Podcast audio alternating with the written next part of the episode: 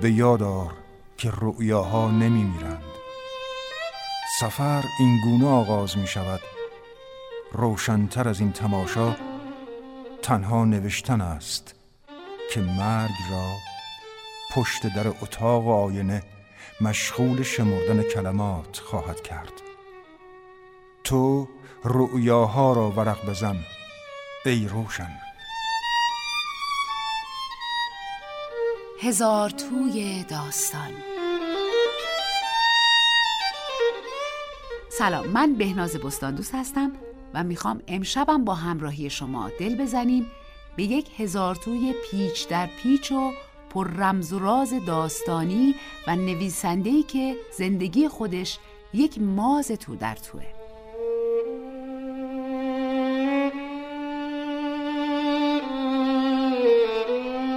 می‌خواهم کار کنم. من یک باغ می‌خواهم یک خانه کوچک چمنزار حیوانات کتابها نقاشیها موسیقی. و فراتر از اینها می‌خواهم بنویسم. اما گرم مشتاق و پر از زندگی. می‌خواهم نوشته هایم در زندگی ریشه داشته باشد. این چیزی است که می‌خواهم.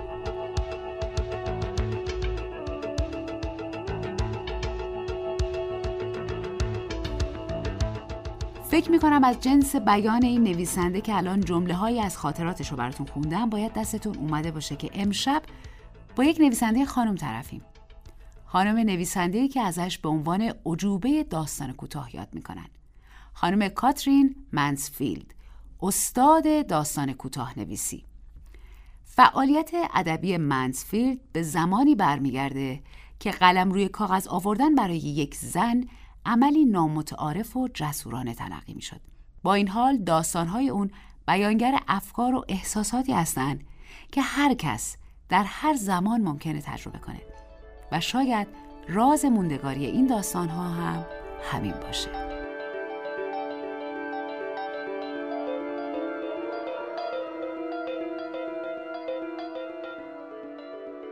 اون فقط سی و چهار سال زندگی کرد سامرست موام دربارش اینطور میگه. کاترین منسفیلد بزرگترین نماینده داستان کوتاه است که تاکنون به جهان عرضه شده. اگر او ده سال بیشتر زنده بود نامش در تاریخ ادبیات در کنار جورج الیوت و شارلوت برونته قرار می گرفت. نویسنده مستعدی که داستانهایش در فاصله بین دو جنگ جهانی مورد تحسین بسیار قرار داشت. و اگر تکنیک نویسندگان انگلیسی امروز داستان کوتاه با تکنیک استادان قرن 19 تفاوت دارد تا حدی مدیون اوست.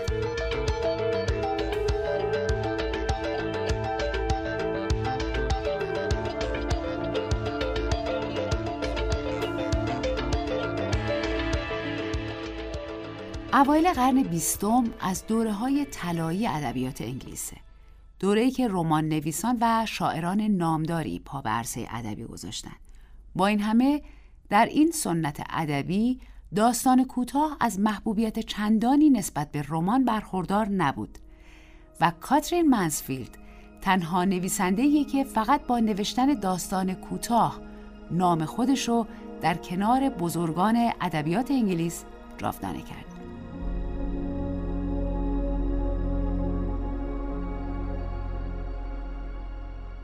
قبل از اینکه بریم سری به زندگی خانم منسفیلد بزنیم این نکته رو خدمتتون عرض کنم که شما از الان تا پایان برنامه می‌تونین با سامانه پیامکی 301075 نظرات و پیشنهاداتتون رو برای ما ارسال کنید و همچنین بعد از برنامه و هر زمانی که دلتون خواست می‌تونین بیاین سراغ صفحه هزار توی داستان در سایت رادیو نمایش و ما رو در جریان نظرات و پیشنهادات خودتون راجع به این برنامه قرار بدید. همونطور که همیشه گفتم همراهی شما و پیام هاتون ما رو دلگرم می‌کنه به ادامه این راه. با ما همراه باشید.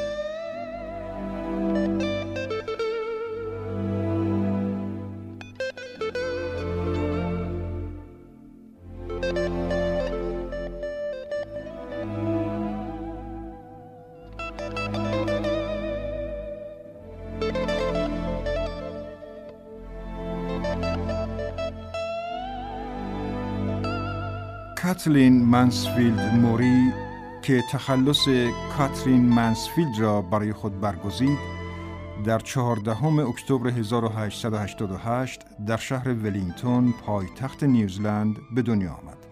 او سومین دختر پدر و مادری بود که سخت به دنبال داشتن فرزند پسر بودند. اسمش را کاترین گذاشتند. اسم دومش منسفیلد بود، نام دوشیزگی مادر بزرگش. اجدادش عمدتا بریتانیایی بودند ولی اصل و نسب پدرش هارولد بیچمپ به پروتستان های فرانسوی می رسید. پدر و مادرش متولد استرالیا بودند و در کودکی به نیوزلند مهاجرت کرده بودند. پدرش مردی سخت کوش بود و زمانی که دخترش کاترین به دنیا آمد موفق و ثروتمند شده بود. بعدها رئیس هیئت مدیره بانک نیوزلند شد و در سال 1923 به پاس خدمات شایان توجهش به مهاجرنشین نیوزلند لقب سر گرفت.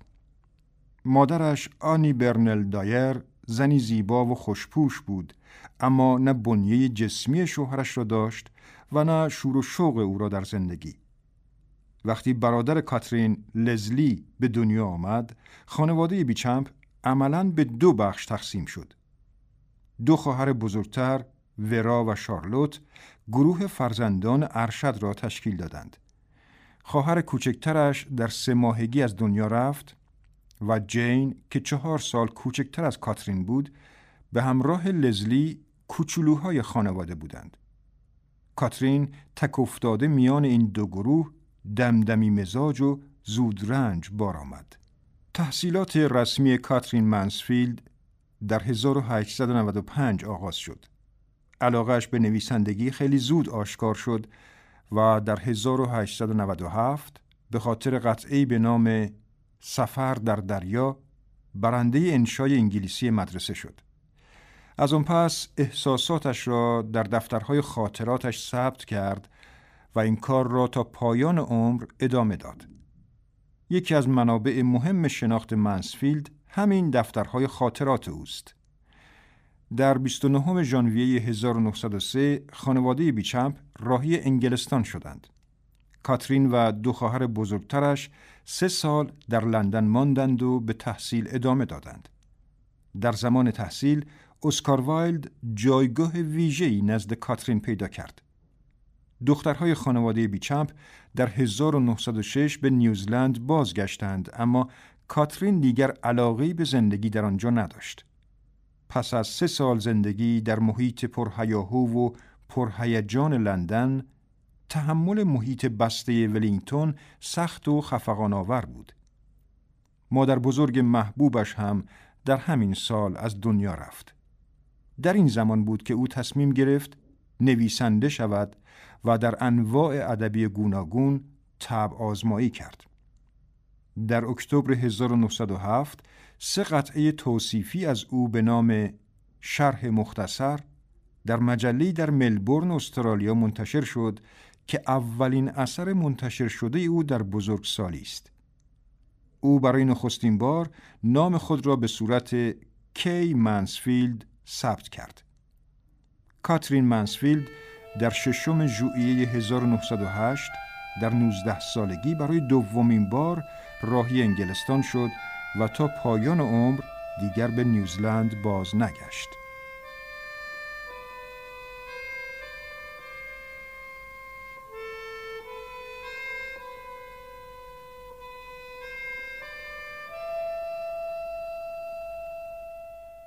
من یک قانونی برای خودم دارم و آن این است که هرگز تأسف چیزی را نخورم و هرگز به اتفاقات گذشته فکر نکنم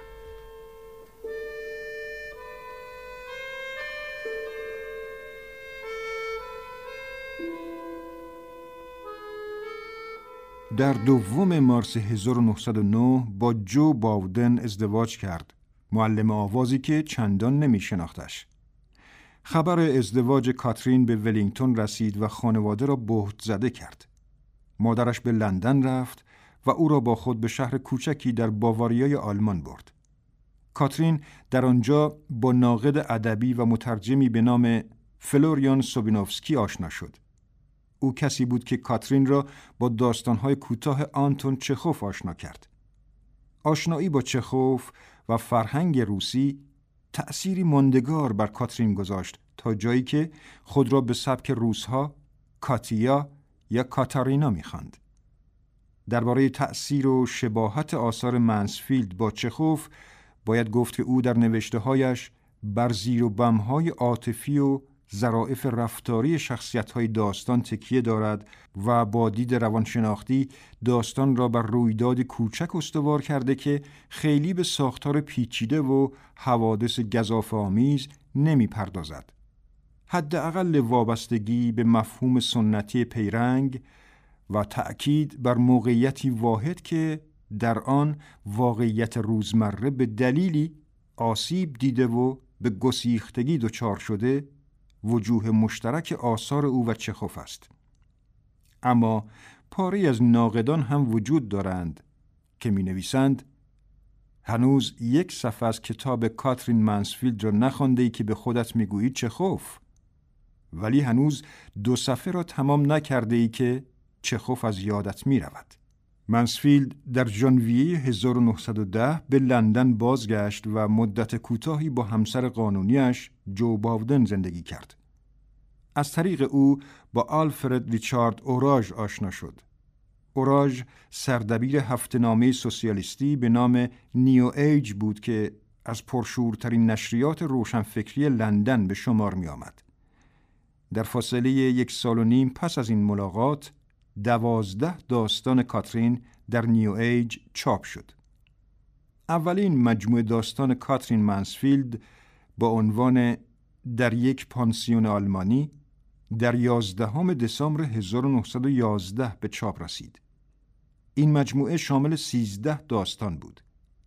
کمی پس از انتشار در یک پانسیون آلمانی، کاترین داستانی جنایی نوشت به نام زن در فروشگاه و آن را برای مجله تندرو جدیدی به نام ریتم فرستاد.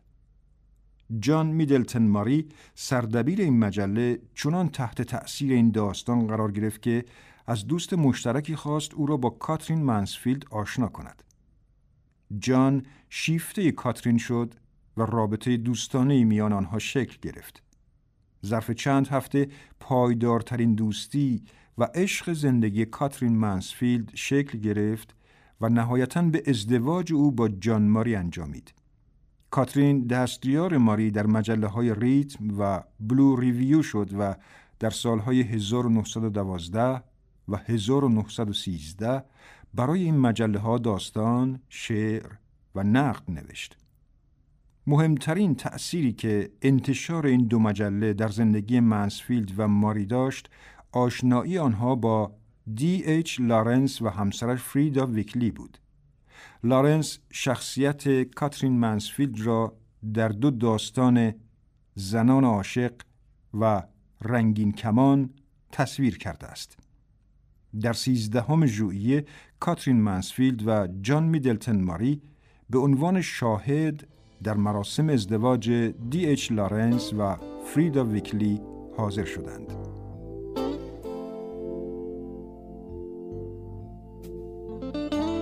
اگر انسان بتواند عشق حقیقی را از عشق مجازی بازشناسد مثل کسی است که قارچ سمی را از قارچ غیر سمی تشخیص می دهد.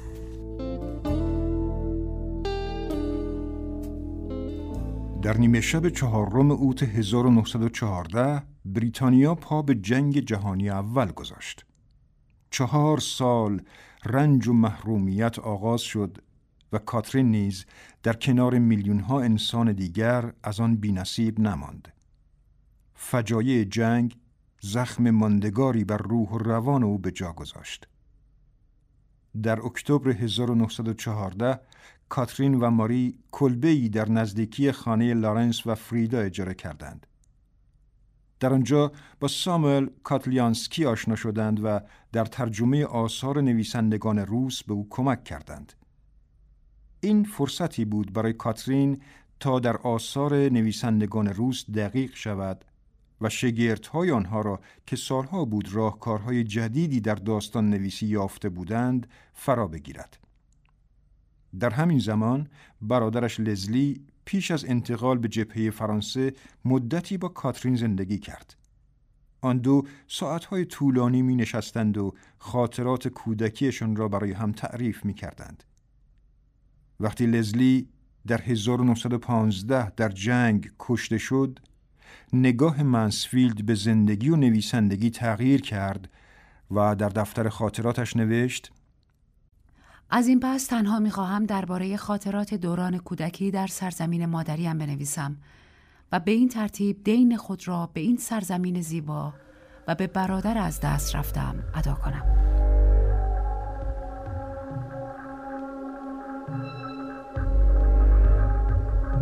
با هم داستان زیبای مگس نوشته کاترین منسفیلد را بشنویم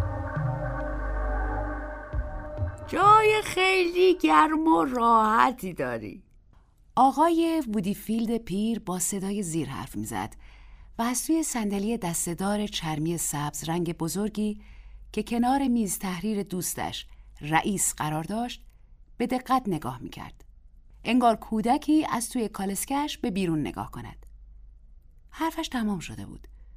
موقع رفتنش بود اما دل نمی‌کند. از آن وقتی که بازنشسته شده بود از آن وقت ضربه خورده بود. زنش و دخترها غیر از روز سهشنبه هر روز او را در خانه زندانیش می‌کردند. روز سهشنبه لباس تنش می‌کردند و سر و وضعش را مرتب می‌کردند و اجازه می‌دادند تمام روز را در شهر بگذراند. اما چه کاری توی شهر می‌کرد آنها سر در نمی آوردند. گمان می‌کردند که خودش را به دوستانش تحمیل می‌کند. خب شاید همین کار را می‌کرد. برایشان علسویه بود. ما میچسبیم به آخرین تفریح هایمان همانطور که درخت میچسبد به آخرین برگهایش وودیفیلد پیر همانطور نشسته بود سیگاری آتش زده بود و همانطور آرزومندانه به رئیس نگاه می‌کرد که توی صندلی ادارهش میلولید. پنج سال از او پیرتر بود. خوشبنیه سرخرو هنوز نیرومند هنوز پاورجا. پیرمرد آرزومندانه و با تحسین اضافه کرد. جای گرم و راحتی داری به شرفم سوگند. رئیس تصدیق کرد. بله به اندازه کافی راحته. و با کارد کاغذبری به روزنامه تایمز مالی زد در واقع به اتاقش افتخار می‌کرد خوشش میآمد که از آن تعریف کنند به خصوص از تعریف وودیفیلد پیر بیشتر خوشش میآمد احساس خوشنودی عمیق و نابی می‌کرد که در وسط اتاق محکم سر جایش نشسته به این پیرمرد در بداغان که خودش را در شالگردن پیچیده نگاه می کند. همین تازگی ها دادم یه دستی به سر و روش کشیدن. رئیس توضیح داد. همانطور که در گذشته هم توضیح داده بود. چند بار؟ هفته ها. قالی نو و به قالی قرمز براقی که نقشهایی با حلقه های سفید بزرگی داشت اشاره کرد. مبل و اساس نو و کتابخانه بزرگ و میزی را که پایه های تاب خورده قهوه‌ای رنگ داشت با سر نشان داد. بخاری برقی تقریبا با شادی به طرف پنج لامپ شفاف و درخشان سوسیسی شکل شعلور که با نور ملایمی در حباب مسی شیبداری میسوخت برگشت. اما توجه وودیفیلد پیر را به عکسی که بالای میزش نصب شده بود جلب نکرد. عکس پسر باوقاری بود در لباس رسمی که در یکی از منظره های باسمهی پارکی ایستاده بود و پشت سرش ابرهای طوفانی عکاسخانه دیده می‌شد. عکس تازه ای نبود. بیش از شش سالی بود که در آنجا قرار داشت. وودی فیلد پیر گفت می‌خواستم یه چیزی بهت بگم روی چشمهایش سایه افتاد انگار می‌خواست چیزی را به یاد بیاورد اما چی بود؟ صبح که بیرون می اومدم یادم بود. دستهایش شروع کرد به لرزیدن و لکه های سرخی بالای ریشش پیدا شد. رئیس فکر کرد پیرمرد بیچاره آفتاب لب بام است و نسبت به او احساس مهربانی کرد. چشمکی زد و به شوخی گفت من بهت میگم چی می‌خواستی بگی. اینجا یه نوشیدنی دارم که قبل از اینکه بری بیرون توی سرما برای حالت خوبه از زنجیر ساعتش کلیدی را درآورد و قفل کشوی میزش را باز کرد و بطری پت و پهن تیره را بیرون آورد. با حرکت تندی دو را که کنار بطری آب بود برداشت و دست و دلبازانه توی هر کدام کمی ریخت. بخور برای حالت خوبه. و لیوان خودش را سر کشید. دستمالش را بیرون آورد و با عجله سبیل خود را پاک کرد و زیر چشمی به وودیفیلد پیر نگاه کرد.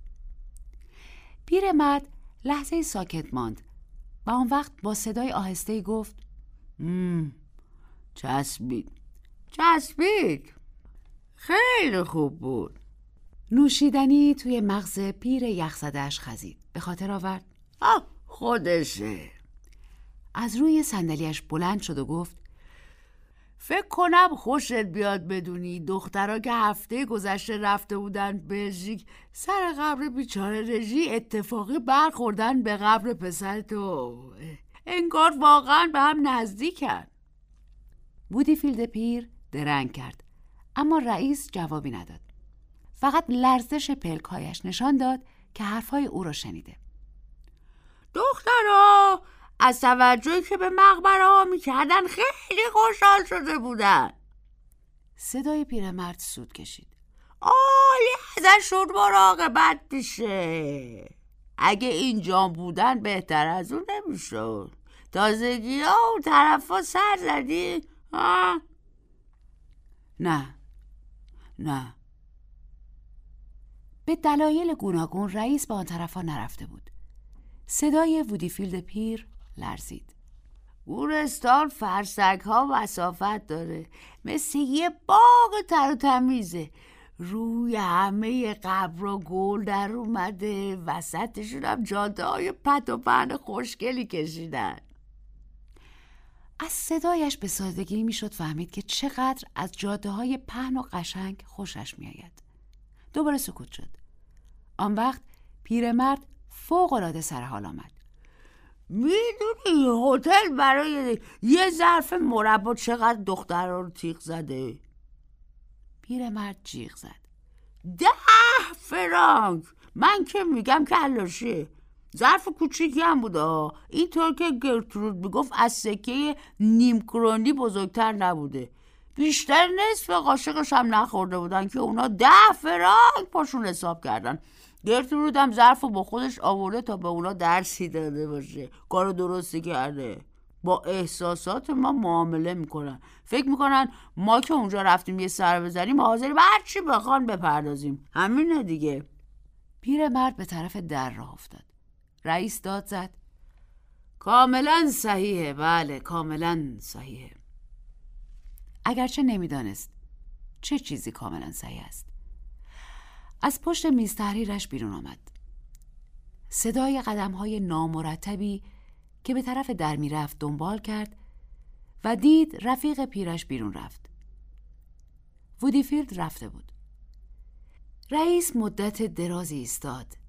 به فضای خالی خیره شده بود. در حالی که پیش خدمت موخاکستری اداره او را میپایید. از اتاقش در می آمد و تو می رفت مثل سگی که انتظار دارد که او را برای گردش بیرون ببرند. رئیس گفت میسی نیم ساعت کسی رو راه نده. متوجه شدی؟ هیچ کسو. چشم قربان!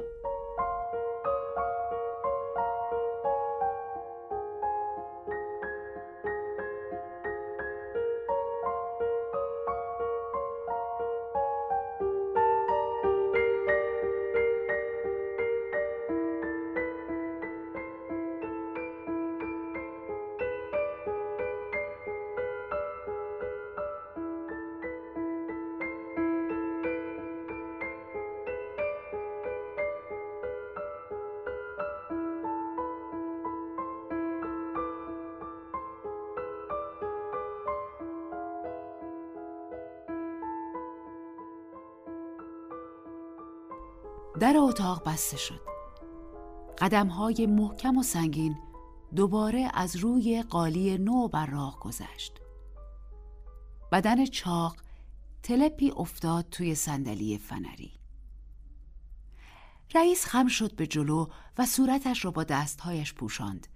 می‌خواست خیال داشت خودش را حاضر کرده بود که گریه کند. وقتی وودیفیلد پیر با او از قبر پسرش صحبت کرده بود تکان سختی خورده بود. عینا مثل این بود که زمین دهان باز کند و پسرش را ببیند که آنجا دراز کشیده و دخترهای وودیفیلد به او خیره شدند. خیلی عجیب بود. با اینکه بیش از شش سال گذشته بود رئیس هرگز به پسرش فکر نکرده بود جز اینکه تصور کند که پسرش همانطور دست نخورده بی نقص در لباس رسمی خود آنجا برای همیشه درازکش خفته است. پسرم. رئیس ناله کرد. اما اشکی از چشمایش بیرون نیامد. در گذشته در اولین ماهها حتی اولین سالها بعد از مرگ پسرش فقط اسم پسرش را به زبان می آورد گرفتار چنان اندوهی می شد که جز با گریه ای شدید تسکین نمی آفد. در آن روزها اعلام کرده بود. به هر کسی گفته بود مرور زمان نمی تواند غم مرگ پسرش را تسکین بدهد. شاید آدم های دیگر می توانستند تسکین پیدا کنند. ممکن بود پسر از دست رفته خود را از یاد ببرند اما او نه. چطور ممکن بود؟ پسرش تنها بچه او بود. از موقع تولدش رئیس تلاش کرده بود که این شرکت را برای او رو به راه کند. اگر برای پسرش نبود چون این کاری مفهومی نداشت. زندگی بدون پسرش معنی نداشت. توی این دنیا مدام جان کنده بود و به خودش هیچ اهمیتی نداده بود و تمام این سالها کار را تعطیل نکرده بود. فقط برای اینکه پیش خودش عهد کرده بود که پسرش را جانشین خودش کند تا وقتی او برود پسرش پشت کار را بگیرد. آن عهد و پیمان چیزی نمانده بود که برآورده شود. پسر برای یاد گرفتن فوتوفن کار پیش از جنگ یک سالی توی اداره کارآموزی کرده بود. هر روز صبح با هم به شرکت می آمدند و با هم در یک قطار برمیگشتند و چه تبریک هایی برای داشتن این پسر به او نگفته بودند. تعجبی نداشت. پسر به طور حیرت انگیزی بر کارها سوار می شد محبوبیتش میان کارمندها از بالا تا پایین حتی پیش میسی پیر می توانست بر او اثر بگذارد و دست کم او را لوس کند. نه پسرش درست همان خوی ملایم خود را داشت. با آن ظاهر پسرانه و تکیه کلامش. واقعا عالیه. با هر کسی با لحنی در خور او صحبت می‌کرد. اما همهش تمام شد و رفت. مثل این بود که هیچ وقت نبوده. روزی آمد که میسی تلگرافی به دستش داد که همه ساختمان را بر سرش کوبید. با کمال تأسف به شما اطلاع می دهیم و اداره را با قلبی شکسته و زندگی فنا شده ترک کرد. شش سال پیش. شش سال. زمان چه تند گذشته بود. انگار دیروز اتفاق افتاده بود. رئیس دستهایش را از روی صورتش برداشت. سردرگم بود. انگار یک چیزیش می‌شد. آنطور که می‌خواست حس کند احساس نمی‌کرد. تصمیم گرفت از جا بلند شود و به عکس پسرش نگاهی بیاندازد. اما عکس خوبی از اون نبود. قیافش غیر طبیعی افتاده بود. قیافه سرد با نگاهی عبوس. پسرش هرگز چنین قیافه نداشت. در همان لحظه رئیس متوجه شد که مگسی افتاده توی دوات پت و پهنش و با درماندگی نومیدانه سعی می کند دوباره بیرون بیاید. پاها تقلا می کرد و می گفت کمک کنید کمک کنید اما دوروبر دوات خیس و لغزنده بود. دوباره افتاد توی جوهر و بنا کرد شنا کردن. رئیس قلمی برداشت. مگس را از توی جوهر بیرون کشید روی کاغذ آب خوشکن گذاشت. مگس برای چند لحظه روی لکه های تیره که اطراف او پخش می‌شد بی حرکت ماند. آن وقت پاهای جلو به حرکت افتاد. کش آمد. بدن کوچک خیس خیسش را کشید بالا. کار شاق تمیز کردن بالهای جوهریش را شروع کرد. بالا و پایین. بالا و پایین. یک پا میان بال رفت مثل سنگی که به بالا و پایین داسی بکشند آن وقت لحظه بی حرکت ماند انگار در حالی که سر پنجه هایش ایستاده سعی می کند اول یکی از بالهایش را باز کند و بعد دیگری را دست آخر موفق شد و نشست شروع کرد مثل گربه خیلی کوچولویی صورتش را تمیز کردن حالا آدم می توانست ببیند که پاهای کوچولوی جلو با شادی و لذت به هم مالیده می شود. خطر مخوف از سر گذشته بود. مگس از آن جسته بود. دوباره آماده شده بود برای زندگی. اما درست همین لحظه فکری به سر رئیس زد. قلمش را در دوات فرو برد مچ پهنش را روی آب خوشکن خم کرد و همانطور که مگس بالهایش را امتحان می کرد قطره سنگین گنده رویش افتاد حالا می‌خوای چی کار کنی؟ واقعا می‌خوای چی کار کنی؟ انگار کوچولوی بیچاره کاملا وحشت زده و سراسیمه شد و از ترس اینکه بعد چه پیش آید از حرکت باز ماند اما بعد انگار با درد خودش را جلو کشید پاهای جلو حرکت کرد کش آمد و این بار کنتر کارش را از اول شروع کرد. رئیس فکر کرد شیطون کوچولوی زبه استقامت مگس را تحسین کرد. اینطور باید از عهده کارها برآمد. با همین روحیه. از مرگ صحبت نکن. فقط مسئله این است. اما مگس دوباره کار شاق خود را تمام کرده بود و رئیس فقط فرصت داشت که دوباره قلمش را به جوهر بزند و قطره گنده و چهار گوش تیره دیگری روی تنه تازه تمیز شده بریزد. این دفعه چی کارش می‌کنی شیطون؟ حرکت دردناک حول و ولایی به دنبال آورد. اما پاهای جلو دوباره حرکت کرد. آی کوچولوی حق باز و واقعا می‌خواست با دمیدن به مگس در خشک کردن جسش به او کمک کند. حالا در تلاش مگس نوعی سستی و بیحالی پیدا شده بود و رئیس تصمیم گرفت این بار آخری باشد چون قلمش را توی دوات جوهر فرو کرد. همینطور هم شد. آخرین قطره روی آب خوشکن ریخته بود و مگس خیز شده روی آن افتاده بود و تکان نمی‌خورد. پاهای عقبش چسبیده بود به بدنش. پاهای جلو دیده نمی‌شد. رئیس گفت بجم تکون بخور ببینم. زود باش. و با قلمش او را تکان داد. بیفایده بود. چیزی اتفاق نیفتاد یا محتمل نبود که چیزی اتفاق بیفتد. مگس مرده بود. رئیس لاشه را با نوک کاغذ برداشت و توی سبد کاغذهای باطل انداخت. اما چنان احساس حقارتی او را گرفت که واقعا وحشت زده شد. به جلو خمید. و برای احضار میسی زنگ را فشار داد. با قیافه عبوس گفت چند تا آب خوشکن نو برام بیار. برو زود فرشتار بیار. و وقتی سگ پیر با سر و صدا دور شد رئیس حیران بود که قبلا داشته به چه فکر می‌کرده. فکر چه بود؟ فکر می‌کرد که دستمالش را بیرون آورد و توی یقش فرو برد. تا وقتی هم زنده بود نتوانست به یاد بیاورد.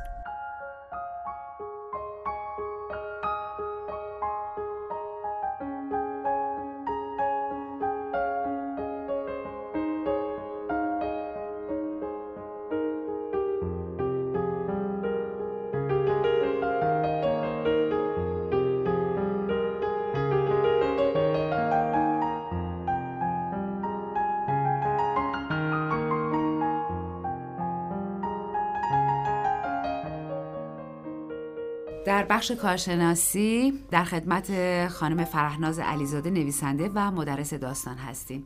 خیلی خوش اومدین. سلام. سلام می‌کنم خدمت شما و دوستان و همراهان گرامی رادیو. خیلی ممنونم.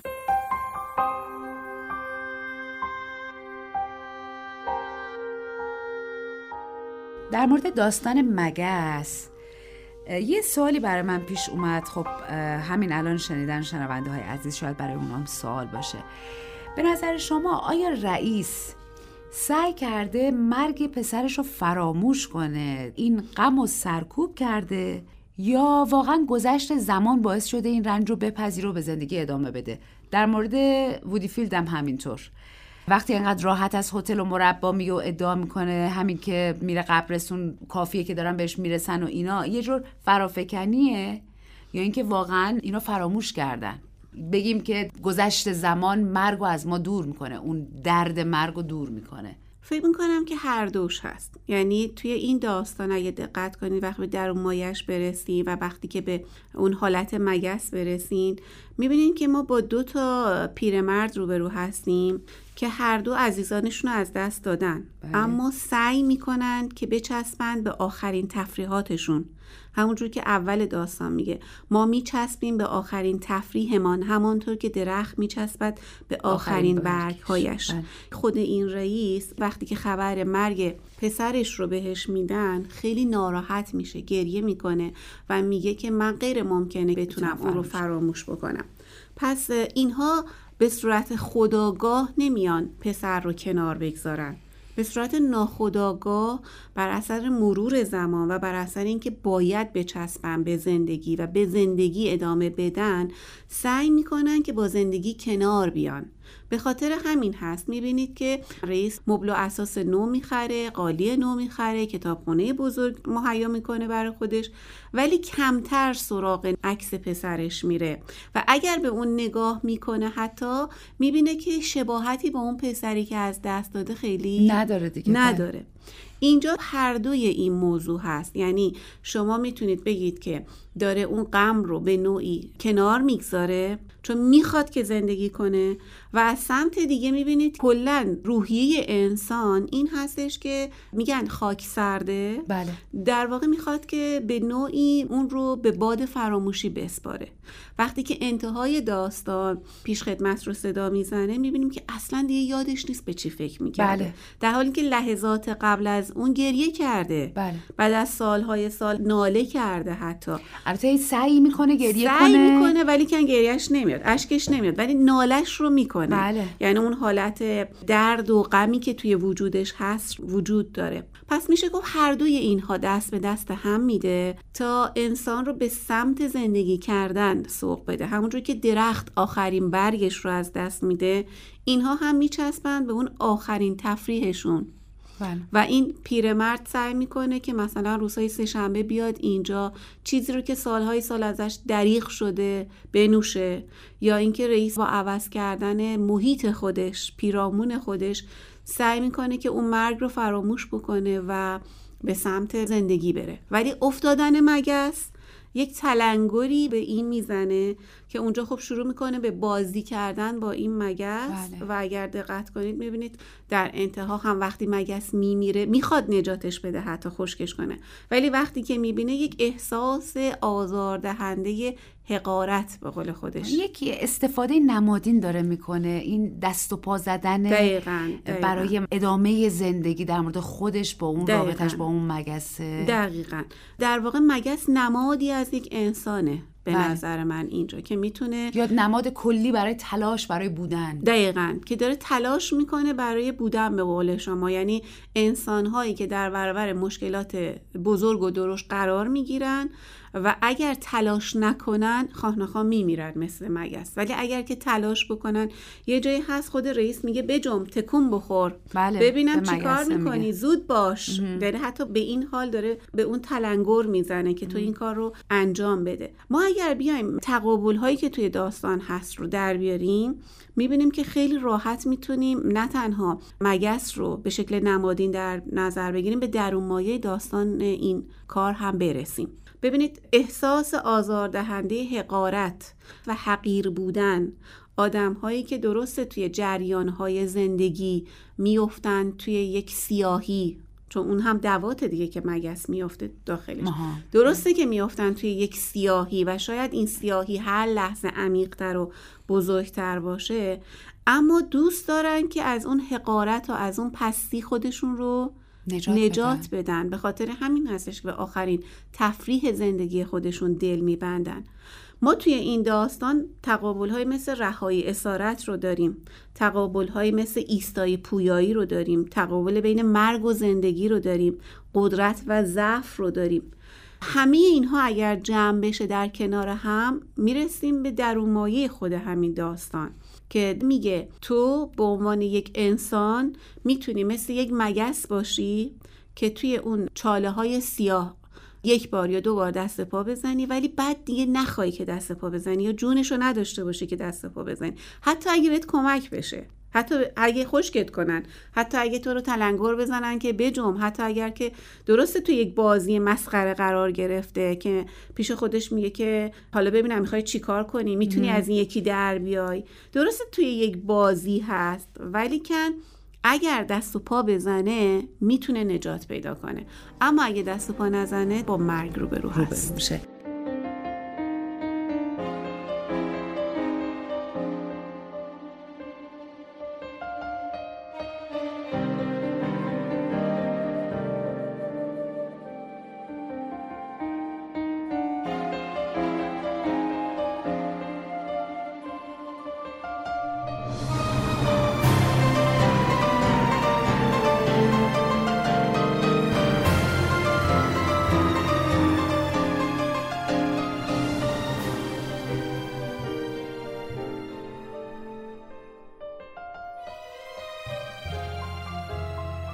یک موضوعی هست در مورد خانم منسفیلد گفته میشه راجبه اینکه نویسنده بوده که نقش پیرنگ در داستاناش خیلی کم اهمیت بوده بیشتر به جزئیات و شخصیت پردازی می‌پردازه. می‌تونم خواهش کنم اول یه توضیح راجع به پیرنگ بفرمایید خصوصا از نوع کلاسیکش و بعد برسیم به پیرنگ در این اثر خانم منسفیلد حتما. وقتی پیرنگ رو می‌خوان توضیح بده همجور که فورسر اشاره می‌کنه میگه نقل حوادث است با تکیه بر موجبیت و روابط علت و معلولی. یعنی پیرنگ یک طرح پرداخته و آراسته است. نظاممندی هست در ترتیب وقایع داستانی. بله. این نکات به اصطلاح کلیشه ای هستش که ما بارها اون رو توی هر کتابی که باز کنید در اتاق پیرنگ میشنویم. بله. در واقع ما با پیرنگ می‌تونیم چگونگی ارائه اطلاعات رو به خواننده بدیم. یعنی اون طرح یا اون چینش هنرمندانه یا اون خط طرحی که هر منتقد معمولا در میاره برای نقد داستانش که نویسنده چه چیزی رو گفته چگونه گفته و کجای داستان گفته. یعنی اطلاعات چطوری چینش شده که تونسته ما رو به اینجا برسونه. درسته گفته میشه که این نویسنده جزو نویسنده هایی بوده که تو دوران خودش خیلی با نوشتهاش استقبال نمی شده و فکر می‌کردن که از اون پیرنگ رایج دور بوده. چرا؟ به خاطر اینکه توی اون دوران بیشتر نویسنده ها کلاسیک می نوشتن یعنی یک تعادل اولیه داشتن یک گره شروع می شده به سمت اوج می رفته این گره که میشه نقطه اوج داستانی. بعد به سمت گره گشایی می اومده فرود داستان و بعد می رسیده به تعادل ثانویه. معمولا یک مقدمه داشتیم یک نتیجه داشتیم و یک پایان. بله. و حتی می‌دیدیم که تو خیلی از داستانهای کلاسیک ما پایان همراه با نتیجه گیری خود نویسنده رو داشتیم. حالا چه دانای کل باشه چه اول شخص. اما تو کار این نویسنده اگر دقت کرده باشین داستان با دیالوگ شروع میشه. بله دقیقا. یعنی کاری که گرم و راحتی داری بله. یعنی کاری که خب قبل از اون اصلا انجام نمی‌شده. کاریه که مدرن ها دارن انجام بله. میدن. یعنی با کمک دیالوگ با کمک پرسش داستان رو آغاز می‌کنن. خط طرحی که نویسنده می‌رسه با دیالوگه و بعد جالب این هستش که از کسی داره صحبت می‌کنه که شخصیت اصلی داستان نیست. بله. شخصیت فرعی داستان هست. بعد که میره پیش رئیس تازه ما می‌فهمیم که شخصیت اصلی رئیسه که داره اینجا نقش ایفا می‌کنه و اون کسی هستش که گرش همسو با گره رئیسه. بله. یعنی اون هم پسرش درگیری رو ایجاد می‌کنه. پس ببینید که اون خط طرحی که داستان کلاسیک ریخته میشه توی کارهای کاترین منسفیلد نیست. یعنی در واقع نه اون شروعش به اون شکله از طرفی توضیحات واضحات نمیده. خیلی خونسرد داستان رو روایت می‌کنه. با وجودی که دانای کل هست تو ذهن همه آدم ها میره. یعنی هم تو ذهن پدر و دختر و زن پیرمرد میره. هم وارد ذهن پیرمرد میشه هم وارد ذهن رئیس میشه. حتی در انتها میگه سگ پیر رو صدا کن. یعنی بله. پیش خدمت رو حتی به این شکل نام می‌بره. تو ذهن حتی پیرمرد میره از سمت رئیس. یک دانای کله اما این دانای کل خیلی خونسرد داره داستان رو روایت می‌کنه. در حالی که تو داستانهای کلاسیک معمولا داناهای کل مفسر بودن توضیح می‌دادن تفسیر می‌کردن تشریح می‌کردن حتی کار رو. این نویسنده این کار رو نمی‌کنه. از طرف دیگه شخصیت هایی که توی داستان حضور دارن که اون رو جدا می‌کنه از پیرنگ داستان های کلاسیک این هستش که شخصیت ها با بیان کنش واکنش های خودشون خودشون رو در معرض دید خواننده قرار میدن. نه با کمک توضیحات نویسنده. بله.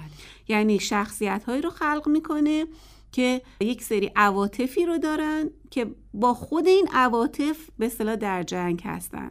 ولی این جنگ رو هیچ وقت بیان نمیشه به شکل علنی. فقط با کمک کنش هایی که در قبال مگس داره در مقابل تصویر پسر داره و یا در مقابل اینکه یک چیزی رو میاره بخوره تا شادش کنه یا محیط دفتر کارش رو عوض کنه در واقع ما رو نشون میده. در واقع شخصیت هایی رو خلق می‌کنه که در برابر عواطف خودشون آسیب پذیر هستن. اینجاست که اون کلمه احساس آزاردهنده حقارت در انتهای داستان خودش رو به رخ میکشونه. پس می‌بینیم که نویسنده طرح دیگه ای رو برای شروع داستان خودش و حتی پایان داستان خودش در نظر می‌گیره. در حالی که توی داستان کلاسیک ما نتیجه گیری داریم. اینجا هیچ نتیجه گیری وجود نداره. نتیجه گیری دست خود خواننده است.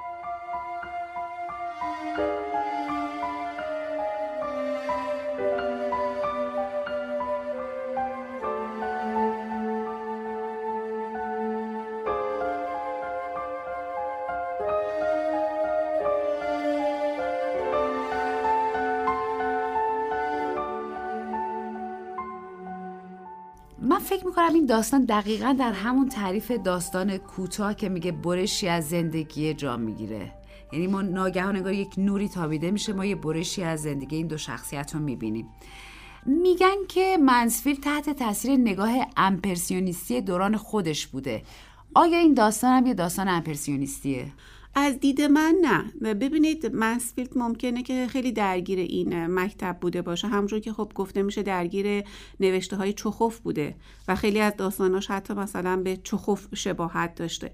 ولی توی این داستان نیست. چرا نیست؟ به خاطر اینکه ما توی داستان هایی که به سبک و سیاق اپرسیونیست نوشته میشه معمولا از راوی اول شخص استفاده می‌کنیم و معمولا ذهنیت مرکزی رو بهش در نظر می‌گیریم نه یک دانای کل. پس خود زاویه دید به ما نشون میده که به این شکل نیست. از طرف دی اگر شما تاریخچه امپرسیونیست رو در نظر بگیرید می‌بینید که اصلا این از نقاشی وارد داستان بله. میشه. یعنی کلود مونه یک تابلوی رو اختراع می‌کنه به اسم طلوع آفتاب که در اون به جای اینکه مثلا بندرگاه رو با قایق و شخصیت ها ماهیگیرها نشون بده میاد یک سایه محوی از اونها رو نشون میده. و خودش اونجا بیان می‌کنه که چون من نتونستم بندر رو کامل توضیح بدم که قصدش هم نبوده میگه که بنابراین این یک کار امپرسیون هست. بله. و اصلا کلمه امپرسیون از اینجا به وجود میاد. نقاش هایی که امپرسیونیستی کار می‌کنن معمولا با نور و رنگ کار می‌کنن. یعنی ادغام رنگ ها ادغام نور.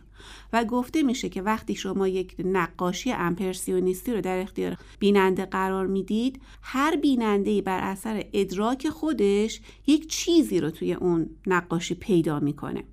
اگر این لحاظ بشه برای نقاشی همین رو ما می‌تونیم برای داستان لحاظ کنیم. یعنی بازی با رنگ بازی با نور بازی با فضاسازی که به شکل سایه و محو باشه. که توی این داستان ما ببینیم که خیلی راحت عینگراست یعنی عینیت ها واقعیت ها و کاملا بازنمای واقعیت رو داره توی داستان خودش نشون میده. گوشه ای از واقعیت مگس رو و این رئیس رو داره نشون میده. در حالی که توی امپرسیونیست یک ابژه واحد رو قرار میدن. ذهنهای متعدد رو درگیر این ابژه واحد می‌کنن و هر کس بر اساس درک خودش احساسات خودش یک عکس عملی به این ابژه می‌تونه داشته باشه. مثال می‌زنم براتون. غروب خورشید. فکر کنید من یک تابلو یا یک عکسی دارم از غروب خورشید. من اگر که یک کشاورز باشم غروب خورشید رو یا مثلا هلال ماه رو به شکل داس می‌بینم. بله. من اگر که عاشق باشم لب دریا نشسته باشم غروب خورشید رو بخوام ببینم یک حس عاشقانه قلب مانند نسبت به خورشید پیدا می‌کنم.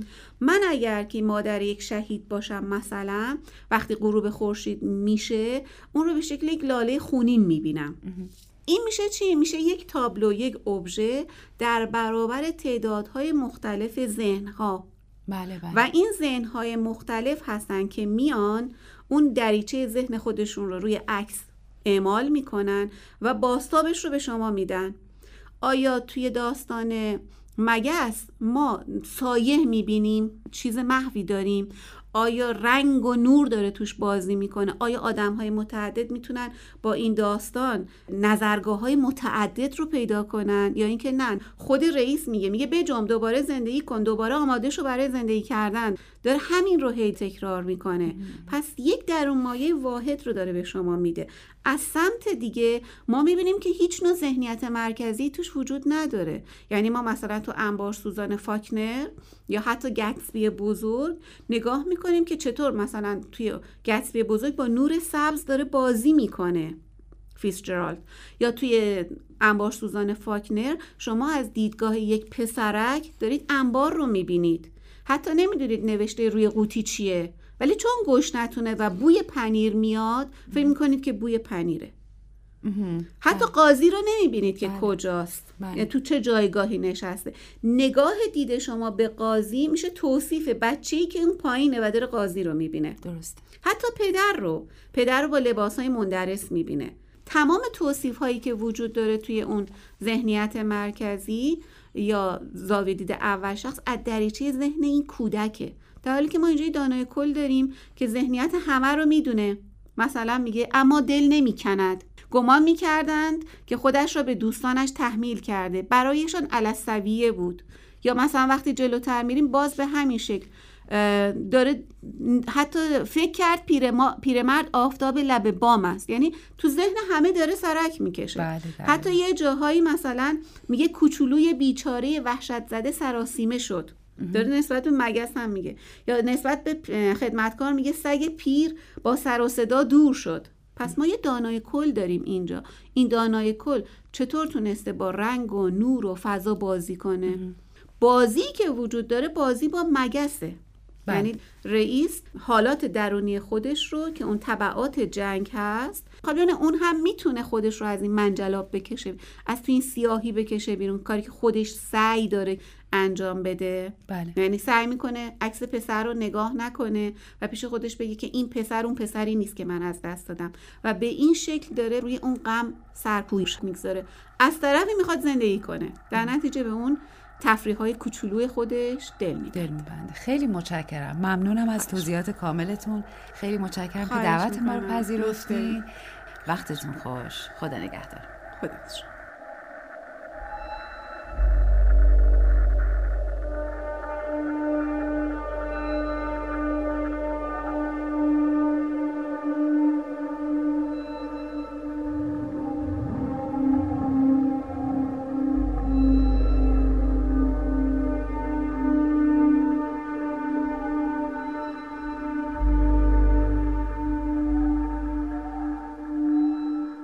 در 11 نوامبر 1918 جنگ جهانی اول به پایان رسید و کاترین و ماری هم در جشن و پایکوبی پایان آن شرکت کردند.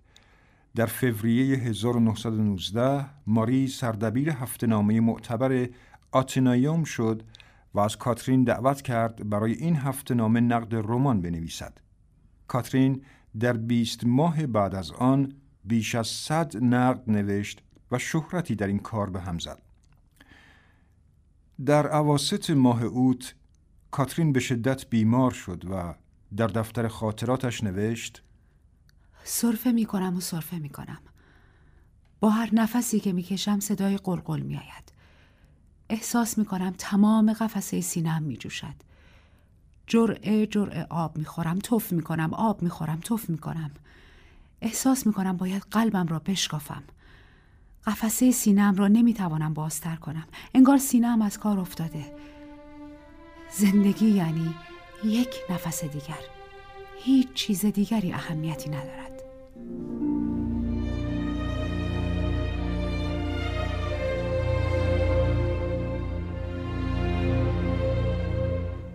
از میان نویسندگان جهان چخوف تنها نویسنده است که عمیقا بر کاترین منسفیلد تأثیر گذاشت.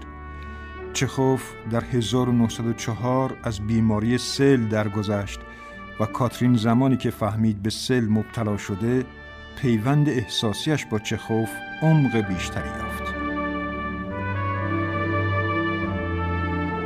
در دسامبر 1920 مجموعه دوم داستانهای منسفیلد به نام سعادت چاپ شد.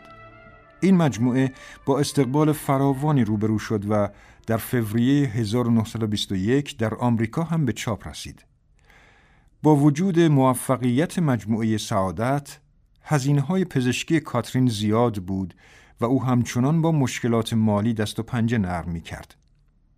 یکی از پرکارترین دوران زندگی منسفیلد از سپتامبر 1921 آغاز شد و تا ژانویه 1922 ادامه داشت. در این دوران او هشت داستان نوشت که چهار تایشان ناتمام ماندند. منسفیلد پرطرفدارترین و پرخاننده ترین داستانش گاردن پارتی را در این دوره نوشت. این مجموعه در فوریه 1922 انتشار یافت و بلافاصله با موفقیت مواجه شد. از همه طرف پیام تبریک به کاترین می رسید. اما او دیگر التفاتی به موفقیت ادبی نداشت و تنها دل مشغولیش تن بیمارش بود. کاترین در این سال در جلسات پیوتر اوسپینسکی عارف و روشنفکر روز شرکت می کرد و از این طریق به انستیتو رشد هماهنگ انسان در فونتنبلو فرانسه پیوست. این مرکز را گیورگ گورجیف استاد اوسپینسکی اداره می کرد. در نهم ژانویه 1923 جان به انستیتو رفت تا سال نو روسی را با کاترین جشن بگیرد. در ساعت ده شب کاترین و ماری از پله های انستیتو بالا رفتند تا به اتاق کاترین در طبقه اول بروند. وسط پله ها کاترین به صرفه افتاد و ریش خونریزی کرد. دو پزشک انستیتو به کمکش شتافتند اما نهایتا او در ساعت ده و نیم شب درگذشت.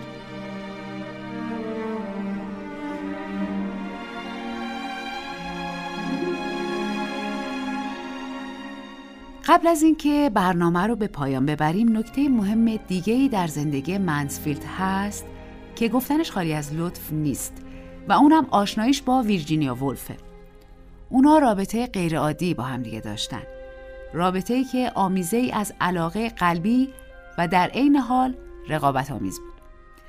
زمانی ویرجینیا ولف در خاطراتش بر اون میتازه و می‌نویسه نمی‌دانم بعد از نوشتن داستان خوشبختی از انتقاد او به زن بودن و نویسنده بودن چه باقی میماند؟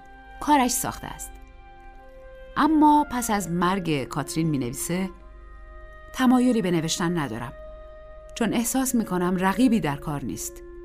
کاترین نیست که این نوشته ها را بخواند.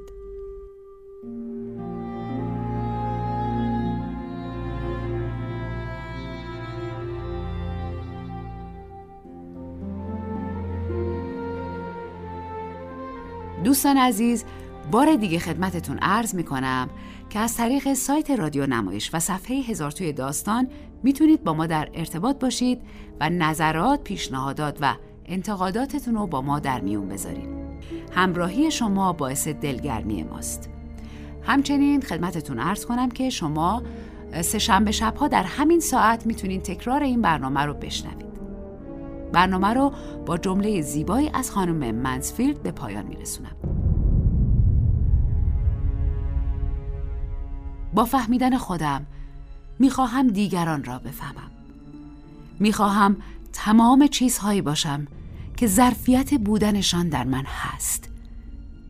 شاید من می‌توانستم کودک خورشید باشم. شبتون آرام